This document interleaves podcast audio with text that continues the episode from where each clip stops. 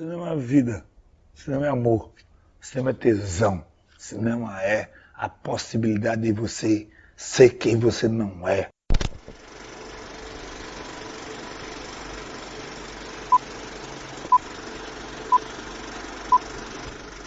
Salve pessoas, bom dia, boa tarde, boa noite, boa madrugada e um bom amanhecer a você, estimado ouvinte que nos concede a honra de sua gloriosa audiência no exato instante em que tem início o 51 primeiro episódio do meu, do seu, do nosso, do Brasil, da América Latina e do mundo. Cine Trincheiras. O meu nome é Yuri Freire e cá comigo eu tenho ela, a incendiária, porém aguerrida presença do meu nobilíssimo Nilvio Peçanha o Nilvola das massas. Olá, Nilvola, como vai você? Eu gostei do Incendiária. Eu gostei do Aguerrida também, mas eu gostei bastante do Incendiária. Maravilha. Olá, pessoas queridas, cinéfilos, cinéfilas, entrincheirados e entrincheiradas. Vamos lá, vamos para o episódio 51, que é sempre uma boa ideia nesse episódio, que é um episódio praticamente um episódio pré-carnavalesco, a gente pode dizer assim, né, Yuri? É isso, um episódio pré-carnavalesco, sem é dúvida é alguma. É isso. Olha só, gente. Aliás, tu não se conteve, né? Teve que fazer a piadinha aí da cachaça 51, né? Pipipi, popopó. Eu me segurei. Eu me segurei, mas existem coisas que Existem forças que tomam conta de nós, né? A gente não consegue resistir. É, ser humano, desculpa. O ser humano é frágil. Não, não precisa se desculpar. O ser humano é frágil. No fim, somos Tá na minha frágeis. índole. Nem sempre a gente consegue, mas beleza. Gente, olha só, os recados de sempre, né? Estamos no Instagram e no Twitter. Nosso arroba é Cine Trincheiras. No Facebook também. Estamos no Spotify. Então, caso você nos escute nos acompanhe, nos ouça. Pelo Spotify, eu lhe peço que nos conceda cinco estrelinhas. É algo que não vai tomar mais do que quatro segundos do seu tempo, talvez menos, e pode ser, pode parecer bobeira, mas é, é uma ação que nos ajuda bastante, porque vocês nos ajudam, vocês ajudam o algoritmo a nos ajudar e nos concedendo estrelas, cada vez, cada vez mais estrelas, o nosso podcast estará em maior evidência no Spotify assim poderá chegar aos lares de mais seres humanos. É isso que a gente quer, né? A gente quer espalhar a palavra aí da boa cinefilia e contamos com você, ouvinte, para nos ajudar e também para indicar aí para amigo, amiga, pai, mãe, vizinhança, colegas de trabalho, etc. Ouviu, gostou? Indica aí para a moçada, para a rapaziada. E se não gostou, indica para o inimigo e todos saímos ganhando. Temos também nosso site, cinetrincheiras.wordpress.com, onde publicamos críticas e ensaios. O site está bem bacana, convido aí a todos, a todas para acessarem e, enfim, se divertirem e refletirem e criticarem tudo que está lá. Até porque o feedback é sempre importante. Podem também comentar os nossos episódios na caixa de comentários no Spotify. A gente gosta muito quando vocês comentam. E eu acho que, por enquanto, é isso. No episódio de hoje, nós estarão, estaremos falando aqui a respeito de nossas expectativas para algumas estreias no cinema brasileiro e internacional de 2024. Eu e Nilvola. E nós iremos falar de dois filmes internacionais e dois filmes brasileiro, brasileiros, totalizando oito filmes. Então acho que oito é um bom número aí, já dá para fazer ainda um, um apanhado bacana, supimpa do que vem por aí nesse ano que mal começou. Na verdade, mal começou, mas já começou pra caramba, nem um mês, muita coisa acontece. Pois bem, Nilval, vamos começar contigo aí, cara. Vamos começar aí com a sua indicação brasileira. O primeiro filme brasileiro que você vai citar aqui que está sendo aí banhado por vossa expectativa para 2024. 2024. Show de bola. É isso, 2024. Começando agora, né? Porque a gente sabe que a, a tradição brasileira mostra isso, né? Que o, o ano no Brasil começa depois do carnaval. Reza a então, lenda. É, e aí é isso, né? Então, então assim, é, como o Yuri falou, a gente vai, vai falar sobre dois filmes nacionais e dois filmes internacionais. E aí o meu primeiro filme nacional, meu primeiro filme brasileiro é Enterre Seus Mortos. Filme dirigido por Marco Dutra, né? Um cineasta aí que, pô, parceiro da Juliana Rojas, que já é, já fez filme com ela, fez Trabalhar Cansa, Boas Janeiras, mas também fez um, um, ótimo filme sozinho, que eu, eu gosto muito, que é Quando Eu Era Vivo. Enfim, é, é um cineasta do qual eu gosto bastante. E nesse novo filme, é, ele traz uma adaptação do excelente livro homônimo da ótima escritora, pô, uma escritora que mora no meu coração. É, cara, a galera que acompanha o nosso podcast já sabe que eu, eu já falei pra cacete dela aqui, né? Em outras oportunidades, Ana Paula Maia. E, e tem um elenco pô, bacana, assim, é, pelo menos o, o, dois, né? duas pessoas, o Celton Mello e a Marjorie este ano. É, a Marjorie é quem o, o Celton chamou de. Né, num, num, acho que foi, num, foi na CCXP, agora, né, do, de, de 2023. Ela, ele chamou de a nossa Kate Blanch. Foi isso. Gostou, Yuri? Gostei. Inclusive, o Celton Mello já foi assumidamente apaixonado pela Marjorie Sim, ano. cara, sim. É isso. Foi, foi, num, foi num programa do Serginho Grusman. Ele. ele o glorioso Altas Horas. O glorioso Altas, altas Horas. Inclusive, vou, vou aproveitar esse gancho do, do, do Yuri para mandar um recado para o Marco Dutra e para o Serginho, para o Serginho, não, para o Celton Mello, para já encerrar essa minha fala, que é o seguinte, né? Já que o, o Celton já se disse apaixonado pela Marjorie, eu sou apaixonado tanto pelo personagem que o Celton vai interpretar, que é o Edgar Wilson, que é um, um cara que coleta animais mortos na, na estrada e tal. E, e, tanto, tanto por ele, quanto sou apaixonado também pelo livro, pela obra da, da, da Ana Paula Maia. Então, por favor, não me decepcionem, tá? Não me decepcionem. É isso, tá? É, é, é uma, uma história que traz aí um ambiente né, num, num, ambiente de um faroeste, de um assim um tom também meio meio meio distópico, assim, um, né, tem um quê meio distópico, um quê é um ambiente todo todo diferente que a Ana Paula Maia construiu no livro. E eu quero ver como é que o Marco Dutra vai, vai construir na, na, na no cinema, no audiovisual. E assim, competência, o Marco Dutra tem de sobra para fazer isso. Eu tô, porra, minha expectativa tá lá no alto. Lembrando que a expectativa é a mãe da decepção, mas esse é um risco que nós devemos correr. Não tem jeito, né? A partir do momento que você põe o sarrafo lá em cima, esse risco existe. Mas é, é a vida é feita de, de emoções, né? Então aí para isso. E, pois bem. E esse filme ele não, não, não, ainda não tem uma data é, não tem uma data.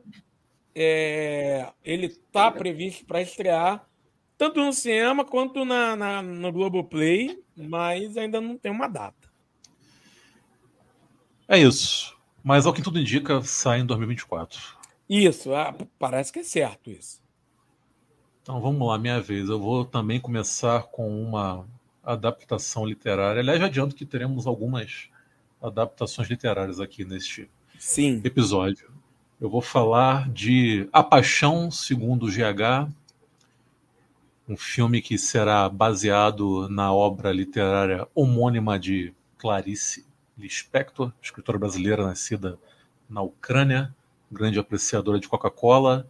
Essa adaptação será dirigida pelo Luiz Fernando Carvalho, que, na minha opinião, é o maior diretor da história da teledramaturgia brasileira. Ele é o cara que dirigiu a versão original de Renascer, que ganhou um remake agora na Globo, que foi certamente a melhor novela que eu vi na vida, uma novela sensacional. Um belo primeiro episódio, inclusive. Hein? Sim, sim. Existem momentos de Renascer que, sei lá, não devem a nada assim de, de grandes filmes brasileiros. Um negócio muito caprichado. Dirigiu também Os Maias, que é outra adaptação maravilhosa, dessa vez no formato de minissérie, da obra homônima do Essa de Queiroz. Dirigiu Hoje é Dia de Maria também, que é outra outra obra televisiva lindíssima, Capitu. Enfim, o cara é muito diferenciado. Tudo que ele faz na televisão tem uma autoria muito marcante dele. O cara consegue fazer um trabalho autoral na televisão, que a gente sabe que é muito difícil. Né? Na televisão, geralmente, a tendência é que as coisas fiquem um pouco mais pasteurizadas né, e genéricas. Enfim, e o Luiz Fernando Carvalho dirigiu, o único longa que, que ele até então tinha dirigido foi Lavoura Arcaica, também baseado num livro de mesmo nome, do Raduan Nassar, que é um dos meus livros preferidos da vida, um livro fabuloso, fantástico, maravilhoso. Um livro que muita gente dizia que era impossível de ser adaptado, que isso, que aquilo, muito complexo, e, no entanto, o Luiz Fernando Carvalho realizou uma adaptação soberba, fabulosa. O filme é maravilhoso, uma obra-prima, certamente um dos melhores filmes brasileiros aí dos últimos 25 anos. E por conta disso, eu estou aí na expectativa. É, a Paixão Segundo GH já estreou no circuito de festivais no ano passado, passou no Festival do Rio, passou na Mostra de São Paulo. Será protagonizado pela Maria Fernanda Cândido.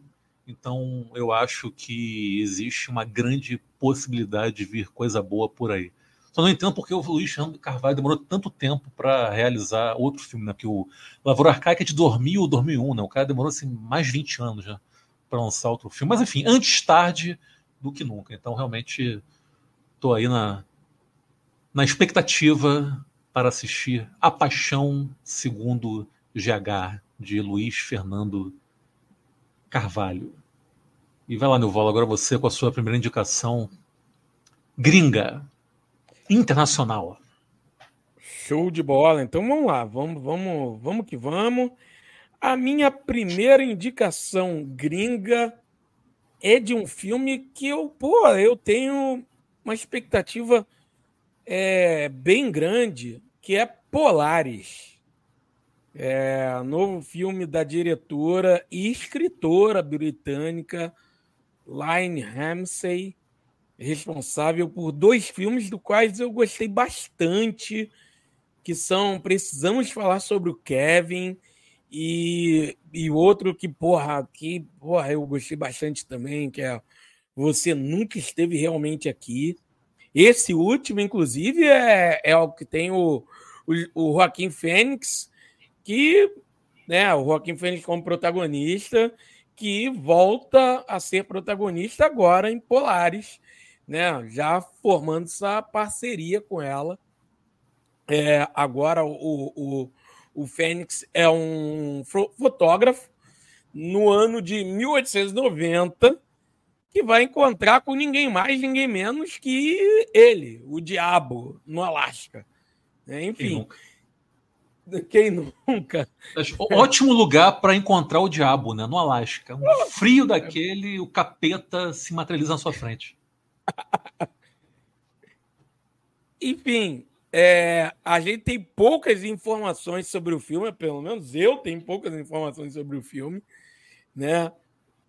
É, a, mas, assim, segundo a própria diretora, é, a trama envolve terror e drama. Não tem uma data oficial ainda, mas o filme já está já tá filmado e, e tudo indica que vai sair esse ano. E a minha expectativa é que saia esse ano, que seja um filme no mesmo nível, pelo menos no mesmo nível, dos dois anteriores. E, porra, se for, eu vou gostar bastante. Show de bola. Minha primeira indicação gringa será o filme. Não é bem indicação, né? Primeira citação. Minha primeira citação gringa, até porque eu não posso indicar algo que eu não assisti, né? A gente está aqui falando de, de é. nossas expectativas, nossos anseios, não é verdade? Enfim, minha primeira indicação que vem, tá vindo lá de fora, é o filme Mickey 17, Mickey 17, também baseado no livro, que será um filme de ficção científica dirigido por ninguém mais, ninguém menos que o nosso querido sul-coreano Bong Joon-ho, ele que alcançou o estrelato, a glória eterna, se tornou-se gigante dirigindo Parasita, né, que converteu-se num verdadeiro fenômeno da cultura pop. Parasita é um filme que já dá para chamar de clássico do cinema contemporâneo, Palma de Ouro em Cannes, vencedor aí do Oscar de melhor filme, melhor filme internacional, melhor diretor para o próprio Bong Joon-ho. Enfim, Parasita dispensa comentários. O Bong Joon-ho também não se resume em Parasita. Viu também, por exemplo, Memórias do Assassino, que é um filme sensacional, espetacular. Para mim, está ali pau a pau com Parasita. É um sujeito muito competente, além de carismático. Eu já assisti várias entrevistas, entrevistas dele, parece realmente um cara, gente boa pra caramba, e um cara que também é apaixonado por cinema. Enfim, e além disso tudo, o filme é protagonizado pelo meu queridíssimo Robert Pattinson, cara que eu gosto muito do trabalho, então estou muito curioso para ver essa parceria, essa dobradinha. A Toni Collette também, que é outra atriz que eu gosto bastante, está presente no filme. E é isso. Tô na, também estou aí na, na, com, com as minhas expectativas direcionadas para essa obra de ficção científica dirigida pelo nosso Bong John-ho. E não tem como não criar expectativa, né? Com, em relação ao filme que sucederá o fenômeno que foi Parasita. Então vamos ver como ele se sai agora. Voltando né, para o cinema estadunidense. Ele já tinha dirigido O Expresso da Manhã, né? O Okja também, né? Da Netflix. E mais uma vez ele retorna para um, um filme de, de língua inglesa. Eu acho até que aqui é chute meu, palpite. Estou achando que a tendência é que ele fique cada vez mais em terras hollywoodianas. Sim. Vamos ver, sim. né? né? Aguardemos. Até porque é onde dá dinheiro, né? Lógico, lógico. Falei aqui sem nenhum juízo de valor. O cara tem que pagar as contas, pagar os boletos. E é isso. E se for para fazer, continuar fazendo excelentes filmes, o idioma fica em segundo plano. Minha, minha, claro. minha, preocupação é com a qualidade cinematográfica. Mas é isso daí. Mickey 17. Minha segunda citação. Aí vamos continuar na, na Gringolândia para depois a gente encerrar no Brasilzão das Massas. Beleza? E o Vola. Show. Então cita aí teu segundo filme international. Pô, meu segundo filme eu tenho uma expectativa também lá em cima, cara. Tenho uma expectativa lá em cima, que é um filme teto. que eu, lá no que eu tenho.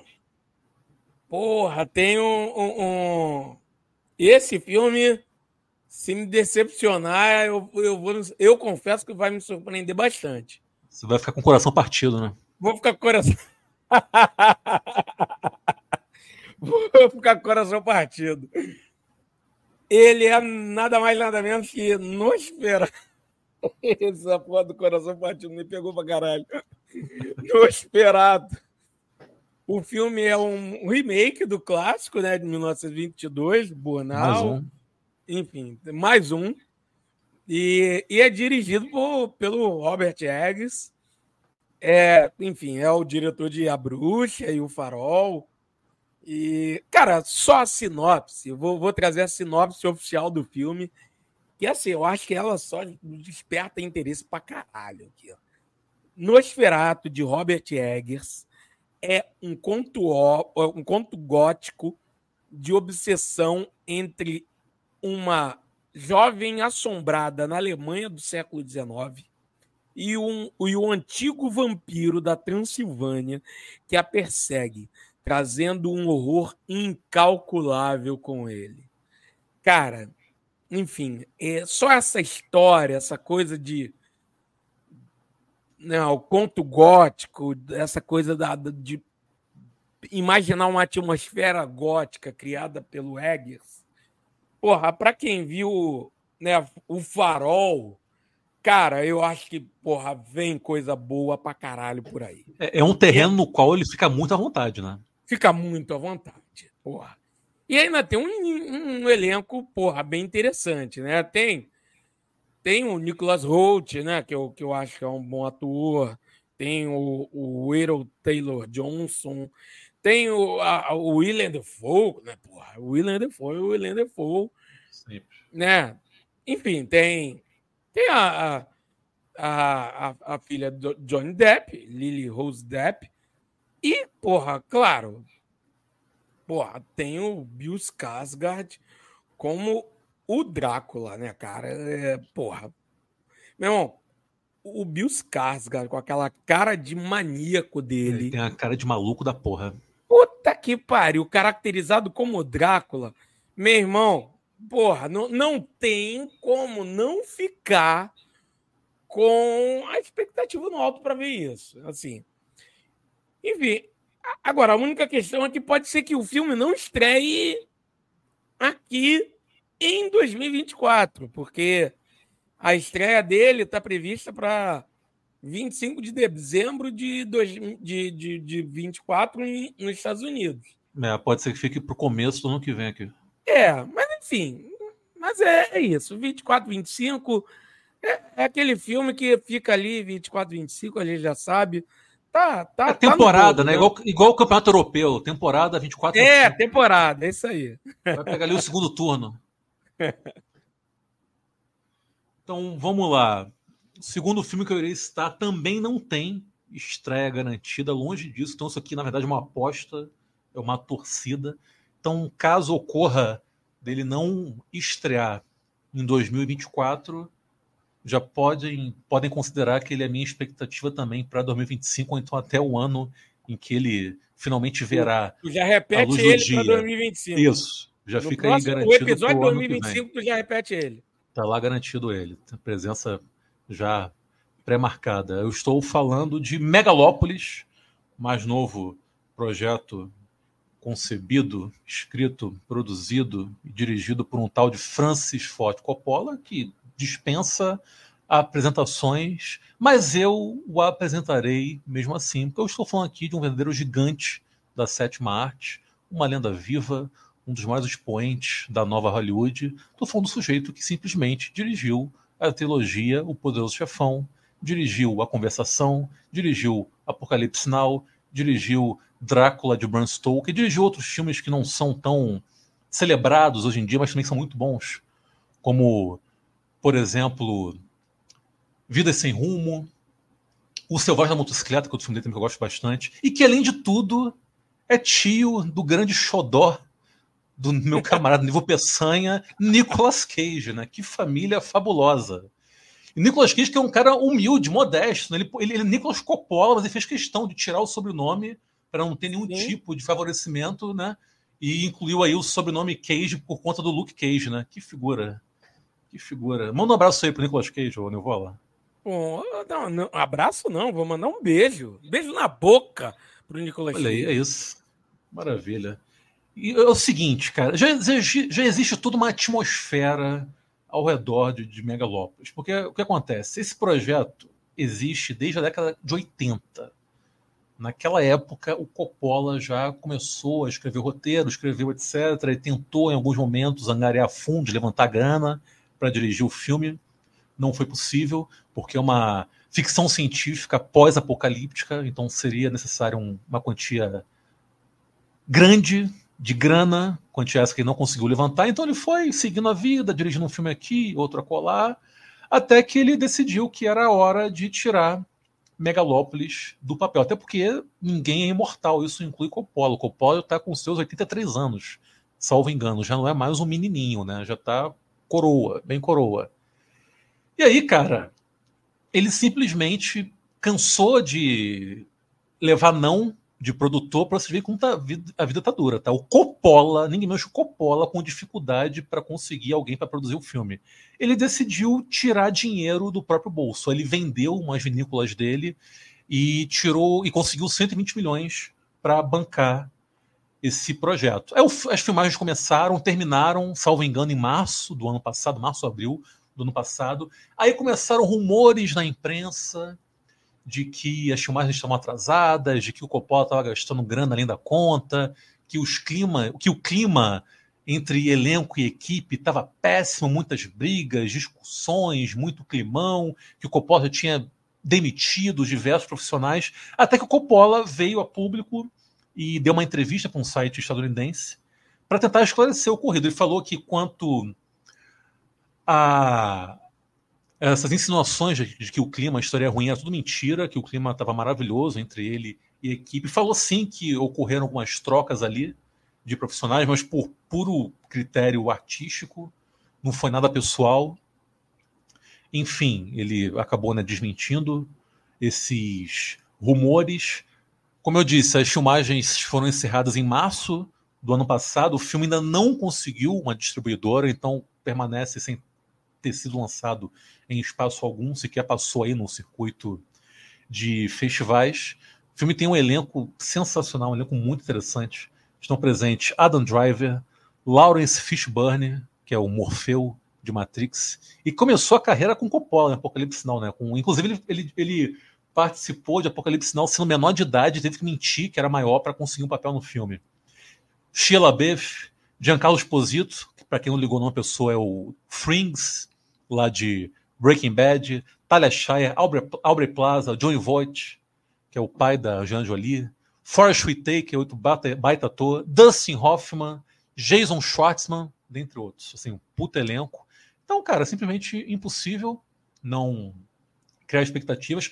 E é sempre bom lembrar, né, que sim, de filmagem caótica, o Coppola entende e entende muito bem. Porque, para quem não sabe, as filmagens de Apocalipse Now foram caóticas no nível psicótico, bizarro. Teve ator tendo infarto. O Martin Sheen simplesmente infartou durante a filmagem, as filmagens. Ainda vai Martin sair um Sheen, episódio, né? Sim, vai sair. O Martin Sheen, que tinha substituído o Harvey Keitel como protagonista. O Harvey Keitel chegou a filmar algumas cenas.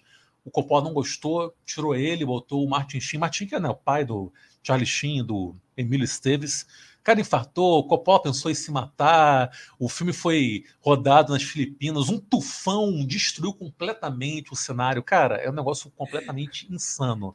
Então, fica até de aqui. O cara entende, entende muito.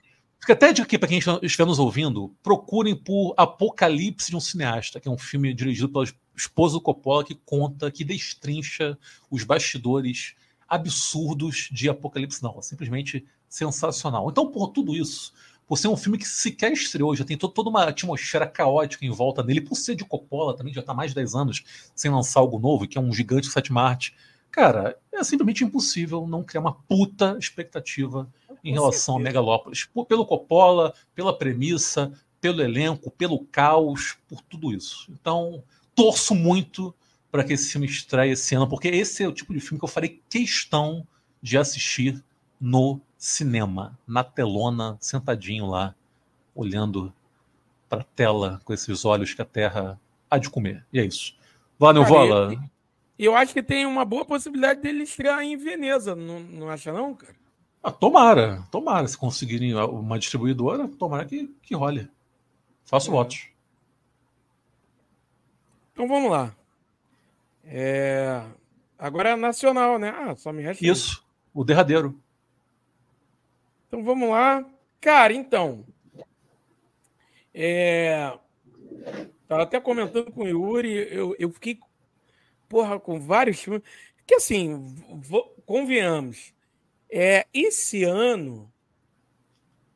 Esse ano é um filme, é um ano que tem bons filmes para estrear, hein? É, fazer um parênteses aqui antes de falar do, do, do meu derradeiro filme. Cara, esse ano é, é, é um, um, um, ano em que a gente vai.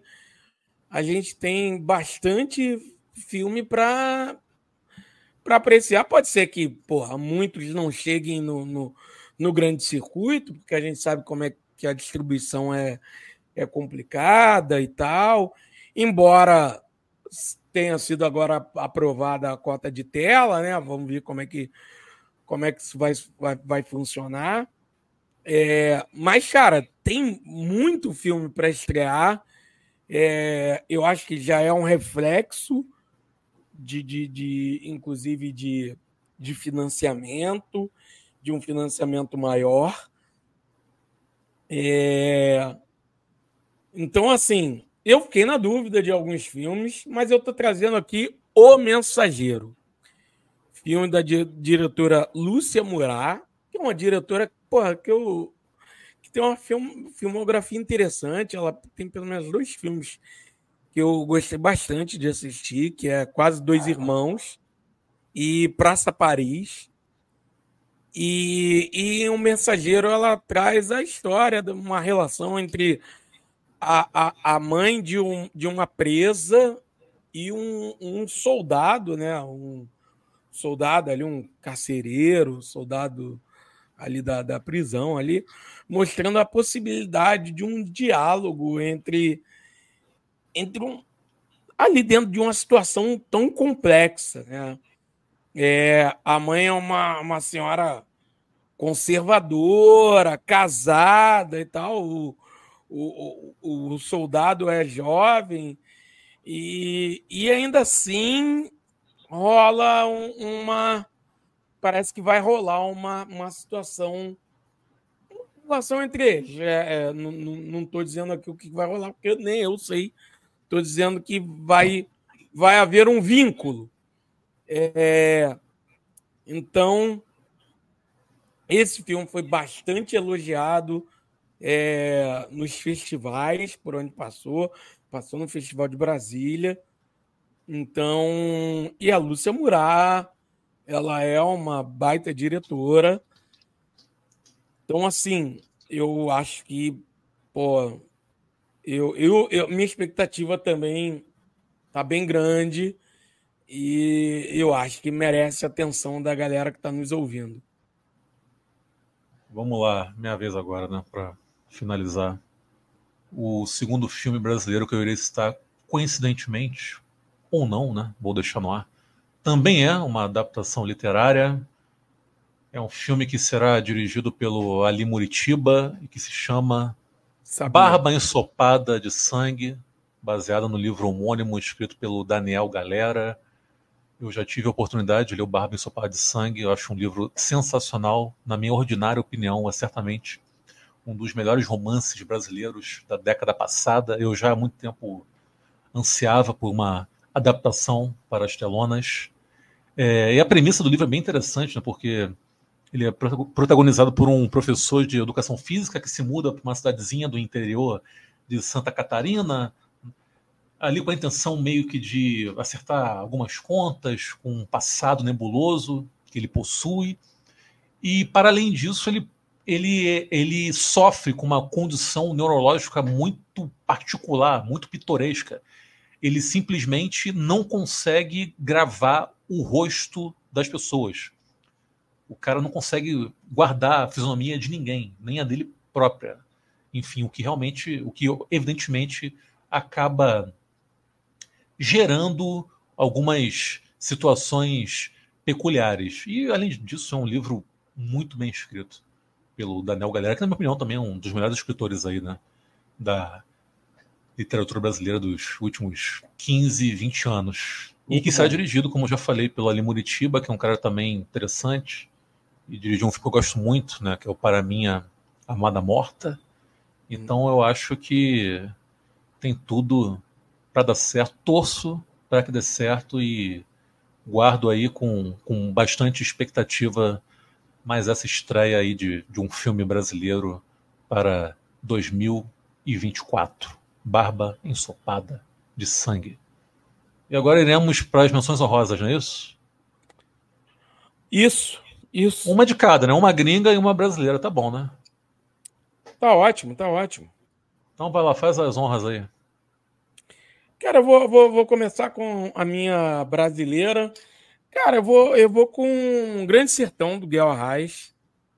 É, como eu, eu tinha dito, eu fiquei eu fiquei em dúvida de várias várias é...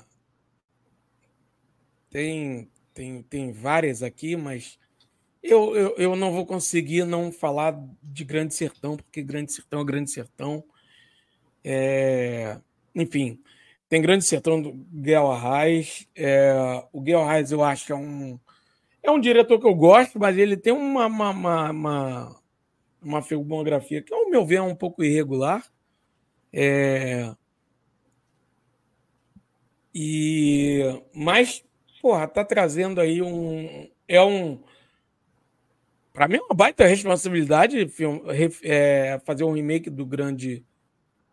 Um remake, não, uma adaptação do, do Grande Sertão. E, porra, Grande Sertão é um livraço do Guimarães Rosa, Rosa né? É um dos da, das grandes obras da nossa literatura. E e traz um puta elenco, né? É, Caio Plá, Eduardo Stablet, enfim, é, Luiz Miranda. Tu sabe que esse ano teremos dois filmes baseados no Grande Sertão, né? O Grande Sertão, que você está citando, e vai ter outro também chamado O Diabo na Rua, no meio do Redemoinho. E curioso que o Caio Blá Tá presente tá nos dois, né? Bem, eu, não sei eu, se, eu não sei se existe algum tipo de ligação para além do fato de ambos serem baseados no Grande Sertão, se foi coincidência. Eu confesso que não sei, mas foi algo que me chamou a atenção. É, pode crer, tu falou. Eu, eu, eu ouvi falar desse, mas eu, eu confesso que eu não me interei tanto. E a, a Luísa mas... Reis também está presente em ambos. Pô, bacana, bacana isso, né? Não, mentira, eu acho que a Luísa Reis não tá. Não, tá sim, tá presente em ambos. Curioso, né?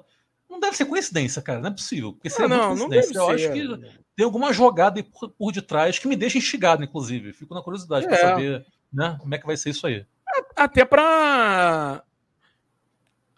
Até, de repente, até para divulgar o, o, outro filme, né, cara? Porque o, o do Guel Reis já é muito. Já é, o Guel Reis já traz um. Sim, tem a grife. O Guel Reis já tem a grife. Já tem a grife, né? E eu acho que, de repente, a, a, ela, ela participando e tal, ela, o Caio Blá e tal, do outro filme, eu acho que é uma, uma forma de jogar o Lofote pro, pro outro, né? Isso. Mas ó, falta acho bacana. aí. Enfim, é isso. Acho que bacana. Acho que não tem como não citar, né? Acho eu como professor de literatura, um amante da literatura. É... Enfim, eu estou aí na expectativa de, de, de assistir uma bela adaptação. Falta o gringo. Ah, sim. Então, cara, o, o meu gringo é O Val esqueceu qual é o filme gringo que ele. Meus alfarrábios aqui. Irá citar. Mas ele está Não. procurando. Em breve ele encontrará. Enquanto é isso, eu, não... eu vou. Eu vou vai você, aqui vai uma você. receita. Eu já, eu já ia, para preencher, eu ia citar aqui uma receita de filé de salmão ao forno, facílimo. Ah, beleza, eu vou, vou citar aqui meu filme brasileiro, que é o, um filme chamado é. Sem Coração, dirigido por uma dupla nordestina, uma moça e um rapaz. A moça é a lagoana Nara Normandi. La... Eu já falei que é a lagoana, desculpa. O cérebro deu uma bugada aqui. E o rapaz é o pernambucano Tião. Eu, na verdade, sei pouca coisa sobre o filme, não fui atrás de grandes informações. Eu sei que é um filme que já participou do circuito dos festivais no ano passado. Eu sei que uma galera aí da bolha já assistiu, gostou. É um filme que foi bastante elogiado, comentado, celebrado e que por conta disso acabou chamando minha atenção. Acho interessante também que seja um filme dirigido por uma dupla nordestina. A gente sabe que o Nordeste brasileiro tem uma fortíssima tradição cinematográfica, né? Afinal de contas, nosso maior cineasta era nordestino, o baiano Glober Rocha. O cinema pernambucano tornou-se nos últimos 20, 25 anos uma das, uma das grandes grifes do cinema brasileiro. O nosso atual grande cineasta, pode assim dizer, é nordestino, pernambucano, o Kleber Mendonça Filho. Eu sei também que o Tião já teve muito contato com essa turma aí de Pernambuco. Então, por conta disso, apesar de não saber absolutamente nada do filme, só vi algumas imagens de divulgação e não sei sinopse, não vi trailer, absolutamente nada. Só sei que é um filme que realmente foi muito bem avaliado de uma forma geral no ano passado, dentro da bolha. É, eu tô, tô na expectativa aí para assistir sem coração de Nara Normandi e Tião. Eu acho muito interessante que o nome artístico do Tião seja apenas Tião. Sebastião Vulgo Tião. O cineasta Tião. Acho de uma brasilidade assaz engenhosa. Tu tá procurando ainda? Que se tiver, eu posso já emendar aqui com o meu filme gringo. Mas se continuar procurando, depois que terminar, eu vou recitar aqui a receita de filé de salmão ao forno facílimo. Não, não. Eu, eu vou fechar aqui. Eu vou fechar aqui com Maxine. Maxine. Beleza. Vou Maxine. fechar aqui com Maxine, que é o, o desfecho da trilogia de, de X e Pearl né? Começou com X, depois Isso. veio com Pearl. Eu acho que são dois grandes filmes. É, X é, é um puta filme, Pearl é, é um filme né, bem bacana também, gostei. E Maxine, eu, eu tenho uma expectativa de, de, de fechar essa trilogia com uma chave de ouro aí. É, todos os três filmes dirigidos pelo, pelo Tyler, Tyler West. É, e com o protagonismo aí da, da nossa querida. Neta da, nossa... da atriz brasileira Maria Gladys. Isso, da nossa querida neta da. Né, né, esse é o nome dela, o nome dela é esse. Neta da atriz brasileira Maria Gladys. Isso tem que ficar bem claro aqui. Por uma questão ideológica. Neta da atriz brasileira Maria Gladys. Que talvez um dia chegue perto do patamar de sua avó. Mia, Mia Golf. Eu, é, é, eu, eu já peguei aqui, na, inclusive eu peguei na internet, porque eu também não, não, não eu, me, me fugiu completamente. Minha golfe. Caralho, é, é ótimo, né? Sabe? De, depois falam que uma erva natural não pode te prejudicar. Enfim, é. Mas tem Fala, Yuri. Ah, já, já foi? Vai, melhor aí, vai melhor aí. É... Tá, tá, tá. Então, para encerrar aqui, finalmente, esse episódio, rapidinho, vou falar aqui do novo filme de ninguém mais, ninguém menos que o nonagenário Clint Eastwood. Boa. Que irá dirigir Juror Number Two, em bom português, jurado número 2. Não sei se vão manter aí, se vão traduzir literalmente, ou se vão inventar alguma tradução aí mais, mais bizarra, né? mais rocambolesca, de vez em quando ocorre. Mas há quem diga que é o último filme da carreira do Clint. Eu pesquisei, não vi nenhuma declaração de próprio punho do diretor afirmando isso. Galera, galera aí que já está matando o Clint, né? Enfim, só porque o rapaz está com 93 anos aí muito bem vividos. E é isso, é um filme que já tem estreia marcada para esse ano de 2024. Tem uma premissa interessante. Ele conta a história de um jurado, né, que está participando de um julgamento ali como membro do júri, evidentemente, e que à medida que o julgamento vai avançando, ele se dá conta de que pode ser o autor do crime que ele irá julgar. E é tudo que eu sei sobre o filme, também não fui atrás de maiores detalhes, mas, cara, é Clint Eastwood, outro sujeito que dispensa apresentações, outro cara que está na categoria aí de lenda viva da sétima arte, né, tal qual Coppola, que eu citei anteriormente. Então, sempre que um filme do Clint está para ser lançado, a expectativa brota dentro do não só do meu coração, mas do coração dos corações de milhões de cinéfilos ao redor do mundo. Clint Eastwood, que é certamente um dos meus reacionários favoritos, e fico aí na espera por mais esse filme daquele velho safado e maravilhoso.